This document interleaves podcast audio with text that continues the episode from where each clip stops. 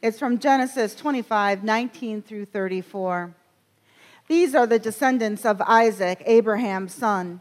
Abraham was the father of Isaac, and Isaac was 40 years old when he married Rebekah, daughter of Bethuel the Aramean of Paddan Aram, sister of Laban the Aramean. Isaac prayed to the Lord for his wife because she was barren, and the Lord granted his prayer, and his wife Rebekah conceived. The children struggled together within her, and she said, If it is to be this way, why do I live? So she went to inquire of the Lord, and the Lord said to her, Two nations are in your womb, and two peoples born of you shall be divided, and one shall be stronger than the other. The elder shall serve the younger. When her time came to give birth, when her time came to give birth was at hand, there were twins in her womb. The first came out red, all his body like a hairy mantle. So they named him Esau. Afterwards, his brother came out with his hand gripping Esau's heel, so he was named Jacob. Isaac was 60 years old when she bore them. When the boys grew up, Esau was a skillful hunter, a man of the field, while Jacob was a quiet man, living in the tents. Isaac loved Esau because he was fond of game, but Rebekah loved Jacob. Once, when Jacob was cooking a stew, Esau came in from the fields, and he was famished. Esau said to Jacob, Let me eat some of that red stuff, for I am famished. Uh, Jacob said, First, sell, sell me your birthright. Esau said, I am about to die. Of what use is a birthright to me? Jacob said, Swear to me first. So he swore to him and sold his birthright to Jacob. Then Jacob gave Esau bread and lentil soup, and he ate and drank, and rose and went on his way. Thus Esau despised his birthright. This is the word of the Lord. Thanks, Thanks be, be, to God. God. Let us pray. Gracious God, may the words of my mouth and the meditations of all of our hearts be acceptable to you, O Lord, our rock and our redeemer. Genesis is a fantastic book in the Bible. It is wonderful and complex and filled with information. When you're studying any book of the Bible, when you're reading scripture, you're always having three different parts going on. You read scripture and you think, what is this that I'm reading say about God? What is what I'm reading say about humanity?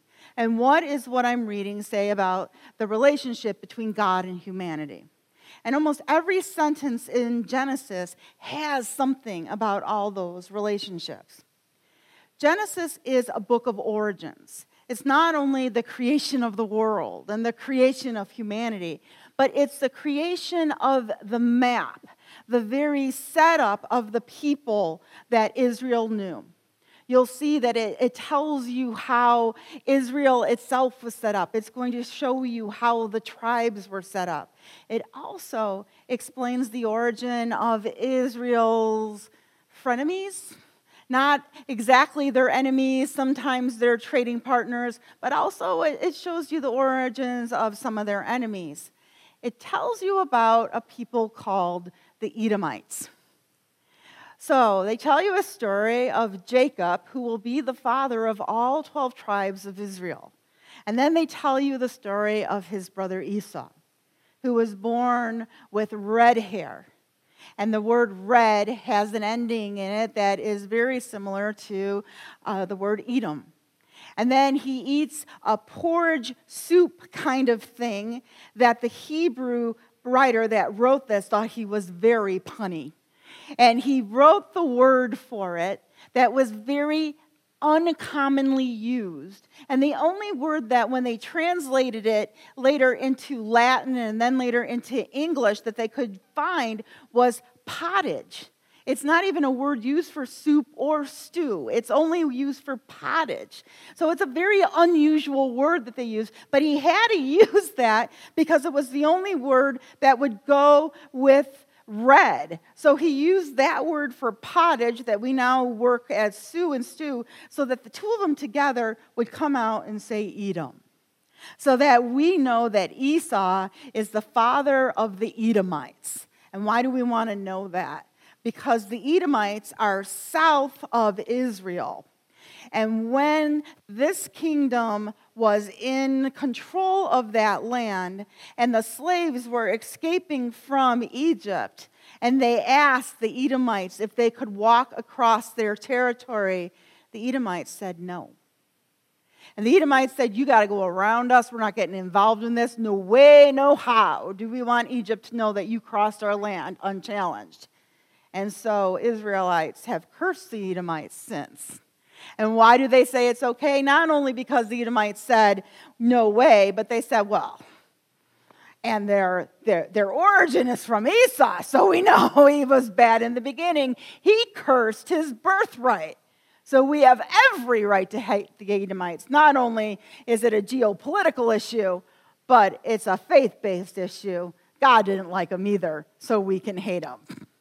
So you see a lot of that in Genesis, of explaining where these different maps are and why these different people occur where they are. So when you're reading the story, know again, always, when you're reading Genesis, think about who these stories were first told to and kind of put yourself in that place. Think about being in the living room or outside around the fire and having your elders tell you the story of your people, who you are. And that's how you learn about your faith is you hear those stories over and over and over again and that's where you learn your faith. And those stories eventually got written down and we bring them into Sunday school classes. But originally, those were the stories that you wanted grandpa to tell you and you wanted grandma to tell you. And that's where you heard them. And that's where these stories came from. So we've got the story of Jacob and we've got the story of Esau. And we've learned that when Rebecca was pregnant, these two were going at it in her womb. And they were fighting big time and they were going at it. And she was uncomfortable. And she was so uncomfortable that even though she had been barren for 20 years, and her and Jay, uh, her and um, Isaac had been, thank you, my prompter off. Isaac. Her and Isaac had been praying for a baby. She had had enough. And so she goes to God. And she's like, God, I don't want this. I know I was praying for it, but I do not want this. And God answered her in detail. Where is he when I'm asking him things? I don't have a burning bush in my yard. Nobody's telling me answers. But he's like, hey, you got two nations that are struggling in you. They are going to be two people. One is going to be stronger. The other, the youngest is going to serve the oldest. So she knew what she was getting into, and she knew it was not going to be easy. And she knew that during the birth when they came out together. I don't know, I only had one kid at a time, but I cannot imagine one coming out hanging on to the other. Wow, she had to be in a bad mood after that. So we've got Esau as a man of the land, and he likes going out and he likes hunting and fishing. And we've got Jacob, who is the man that likes to hang out in the tents. And he, you know, I don't know what he's doing. He's just hanging out in the tents and learning how to make a really good stew. But he knows how to manage the accounts. I'm assuming he's learning how to deal with the land, and he's dealing with the books, and he's dealing with the servants, and he's dealing with all that stuff. And they're just they don't get along with each other at all. Mom likes one, dad likes the other. Yeah, that's kind of normal, isn't it? I know we all say, we love you just the same. You're just the same to us. But you know, there's always one that you're kind of like, well, I get along with you a little better because when you're screaming at me, I'm not hearing myself come back at me. This whole week when we were together, with our kids, and I'm thinking, I'm thinking about Genesis, and I've got Jamie absolutely just her head I thought was going to explode in the middle of science and industry because um, Bobby, who is her in a male miniature form, is like completely melting down every other minute. And he's screaming, I'm hungry. And then you give him food and he goes, I don't want to eat that. And then And then we would take Jamie out to dinner, and Bobby would look at the food and go, I don't want to eat that. And we'd serve Jamie her food, and she'd look at it and go, I don't want to eat this. And then she'd yell, Mom, why won't he eat? I'm like, I have no idea. Jamie didn't eat one thing that we ordered her when she went out for dinner, and she couldn't figure out why her son wouldn't eat when we went out for dinner. This is what we're seeing in the Bible. 5,000 years ago, the kids are fighting. Jamie and Erica, I bought a lot of margaritas to keep those girls happy. I'm telling you now. It's been happening all the time. But what I found really interesting about this story is that God tells her that, Rebecca, there's going to be struggle. He doesn't say it's a bad thing, though, does he? He doesn't say there's going to be horrible struggle and this shows that there's the end of the world. He just says there's going to be struggle. One person, one people is going to struggle with another people. And we see that now. There's been struggle from the beginning of time. Adam and Eve had struggle in the garden when the, the, the snake got in the middle of it and Adam, um, Adam threw Eve right under that bust. And then there was struggle when they had to leave the garden and the cherubims with the flaming swords and all that stuff. We've had struggle from that day forward. But doesn't always bring out the worst in us. When does our church grow the most? when we're struggling against something? When do you learn the most? When you're struggling against something? When do you learn the most is when you're teaching something, isn't it? You're struggling to make sure that the ones that you're teaching know the most, and they're usually making you a little crazy, so you got to make sure you really make what you're teaching them interesting. And they're excited about it. And you're usually, I'm just thinking about when I was teaching confirmation, and you get that, whatever and you're trying desperately to teach them something that they're like excited about. So you're looking for everything to do, and you're, it's a struggle every day. You walk in that classroom to make them excited about Jesus Christ and John Wesley, and you're looking for everything. It's a struggle, but you learn the most. When did Christianity grow the most? When it was in a struggle against everything else in the world. It grew the most. Where is Christianity growing the fastest and the greatest now? In Africa, where it's a struggle every day to survive, where it's a struggle every day to grow, it grows the most. Where do we as human beings grow the best? Sometimes where it's a struggle, where we find ourselves going up against the worst in life. Y'all know that we've had struggles. Y'all know that when Jamie made that horrible decision and tried killing herself, that that was the lowest point in our lives, and that is a struggle if God said, Hey, I'm going to give you two choices, Dee and Eric. You can either have this one where your 15 year old becomes completely mentally ill and tries killing herself, or we'll give you option two and you can have a 15 year old that's on the honor society and a cheerleader. Which one would you rather have? Eric and I would go, cheerleader. But our family would not be where it is today. We would not have learned what we have today. We would not have the relationship we would have today. I would have never had the ministry that I had with so many people that were so hurt and broken from that type of event that happened in their family, Jamie would not have saved two people's lives because they came to her because they knew she understood their pain. And she was able to get them to a hospital where they could have their lives saved before they took that step. That struggle made all the difference in the world, and I praise God every day that she lived to survive that struggle. But without that struggle, we would never be here today. During that time, I would have told God anything to get us out of that struggle. And the language I used on God during that struggle, I'm going to have to answer for. Mm. he was not my friend. He was my salvation. But whoa, oh, he was not my friend at that time. And God knew it. And God loved me through it. Those are the struggles.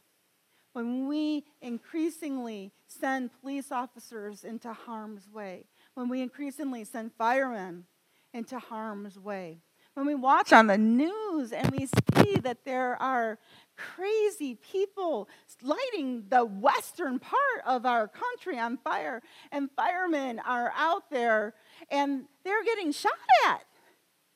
And suddenly, people out of nowhere are coming to protect the firemen. That shows you the best out of struggle because that's showing you that people that normally would have just stepped back and done absolutely nothing are finding that within them there is a greater part of them. They are no longer sitting and watching a struggle take place on TV. They are no longer sitting and saying, oh, well, somebody else will do it. They're stepping forward and finding out that God gave them the resources within themselves to take care of something that they didn't know they can do. Who here saw the story on TV about that human chain? In Florida. That is struggle. Two kids were out in the water, and that riptide came out, and then they started floating away. And two women who happened to be married saw it. And they went out to get the kids, and then they get caught in the riptide, and they start screaming for help. And a man and a woman who happened to be married saw that, and they knew they didn't want to get caught in the riptide. So they go out, and the man starts yelling, We need a human chain. We need a human chain. And people just start hooking hands, hooking arms, and we know it's 80 because some people did and some people stood back to videotape it, which you know it's, uh, it's gonna be. But as they needed longer and longer, people just went in. And you know what? Nobody yelled, Are you a gay married couple? I can't hold your hand. Did you vote for Trump or did you vote for Hillary? I don't know. Are you Christian, Jew, or Muslim? Nobody was yelling that at each other. Nobody said, I can't hold your hand. I don't know. Are you from a blue state, a red state? I'm not sure. They just held hands because they were called to do that for a higher calling. That struggle came. They were struggling against nature to save fellow human beings. They didn't care anything about them other than they were the children of God and they were called by another child of God to save a fellow human being. And when it was done, did they stay around and just high five each other and wait for the, the TV trucks to show up? No. The TV reporters had, they were just insane because they couldn't track down these people all of these people in this chain like disappeared. Poof. They went their own way. They did what they were called to do. They were thrilled about it. The people were safe. They were in the hospital. And that was it. And the one guy that they did track down, because everybody said, well, that guy called me, so I went and helped. He's like, I'm not a hero. Everybody came in and helped. I just yelled. That's all I did. That is overcoming struggle. And then last week, there was two cars that were doing a drag race when an entire minivan full of family members got in the way by actually driving the right way on the road. Two cars, one was on the right side of the road, one was on the wrong side of the road, started going down the road, and the minivan happened to come up the road at the same time, and they hit it, and they flipped the minivan, and it rolled over three times and ended up on the roof. Eric and I spent way too much time in a minivan. Where you are in the front, in the middle, the kids are in the way back, you cannot move. You just cannot move. Nanny's knees got smushed. I couldn't move them at all. You can't move out of there. I can't imagine being flipped three times, then being upside down with kids in car seats. What happened? People stopped in the middle of the road and they physically turned a minivan filled with people over. Called the police, everybody was unharmed.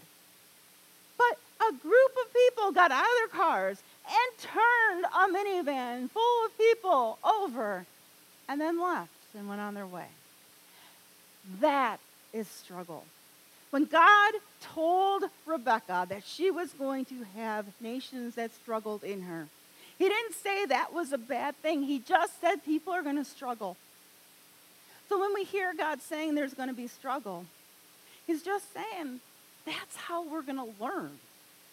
We're not going to learn by being like the characters in WALL-E, where you see those people just floating around in the chairs and they do nothing.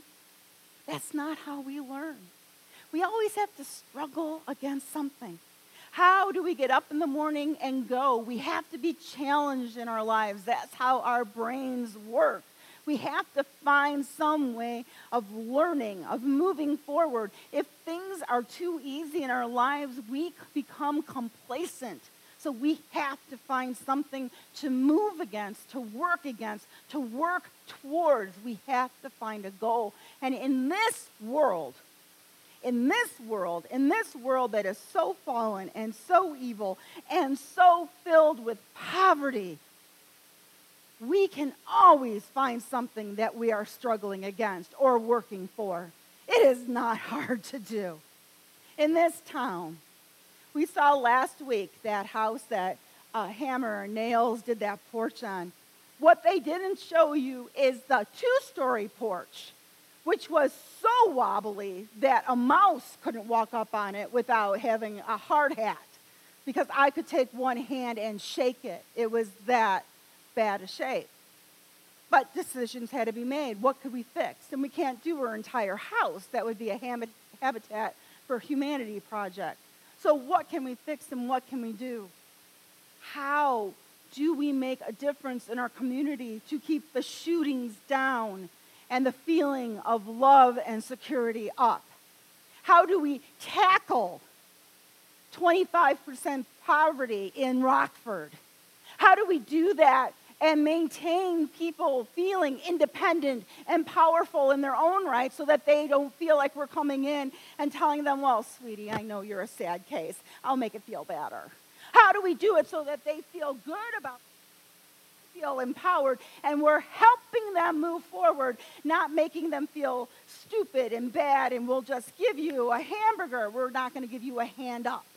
There's a struggle in everything we do because it's not just making things go away, it's making things better by giving hands up and helping our brothers and sisters and helping our children so that they all feel like they are part of the solution not part of the problem that we throw money at. That's a struggle. You're looking for a struggle, they are out there. Arlene is part of the struggle in the court system. I don't even want to know half the stories she can tell. We've got people in here that do the struggle every day. There are struggles out there. God calls us to be part of the struggle. How can we be part of the struggle in this world? How can we go out and be engaged in our community, in our world? Or if we physically are unable to do that, how can we support those that by being part of it behind the scenes? And it doesn't always have to be nasty. We did something that was beautiful. We had the iftar dinner here was beautiful. It was lovely. It was fun. But you know what? That was part of the struggle. Because we said we are opening up and we're inviting everyone in. Doesn't matter if you're Christian, if you're Universalist, if you're Jewish, if you're Muslim, everyone is invited into this church. That was part of the struggle. That's showing that there is love that is greater than hate, that we're all breaking bread together, and it is a time of love and celebration. And that is part of the struggle in a world that wants to classify everybody in their own little box and keep you there. So find a way to be part of the struggle. God said the world's going to be part of a struggle. He did not say it's a bad thing. So be part of the struggle for the good. Be part of those that are going to be powerful. Be part of those that help those that are not powerful get part of that power to move it forward in this world. Be part of that joyous struggle so that we can move this world in a direction that reflects all of the love and the peace and the grace of God. that reflects the blessings that are in your life or the blessings that you've always wanted in your life. Take whatever struggles you've had in your life that have been hard and harsh and use what you've learned from them for good. Use whatever lessons you have to help someone else out. Use whatever pain you've been in to connect with somebody else that's been in that pain and help them forward.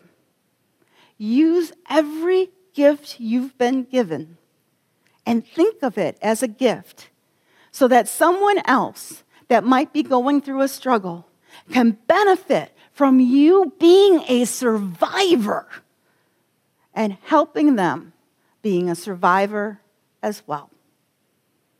Amen.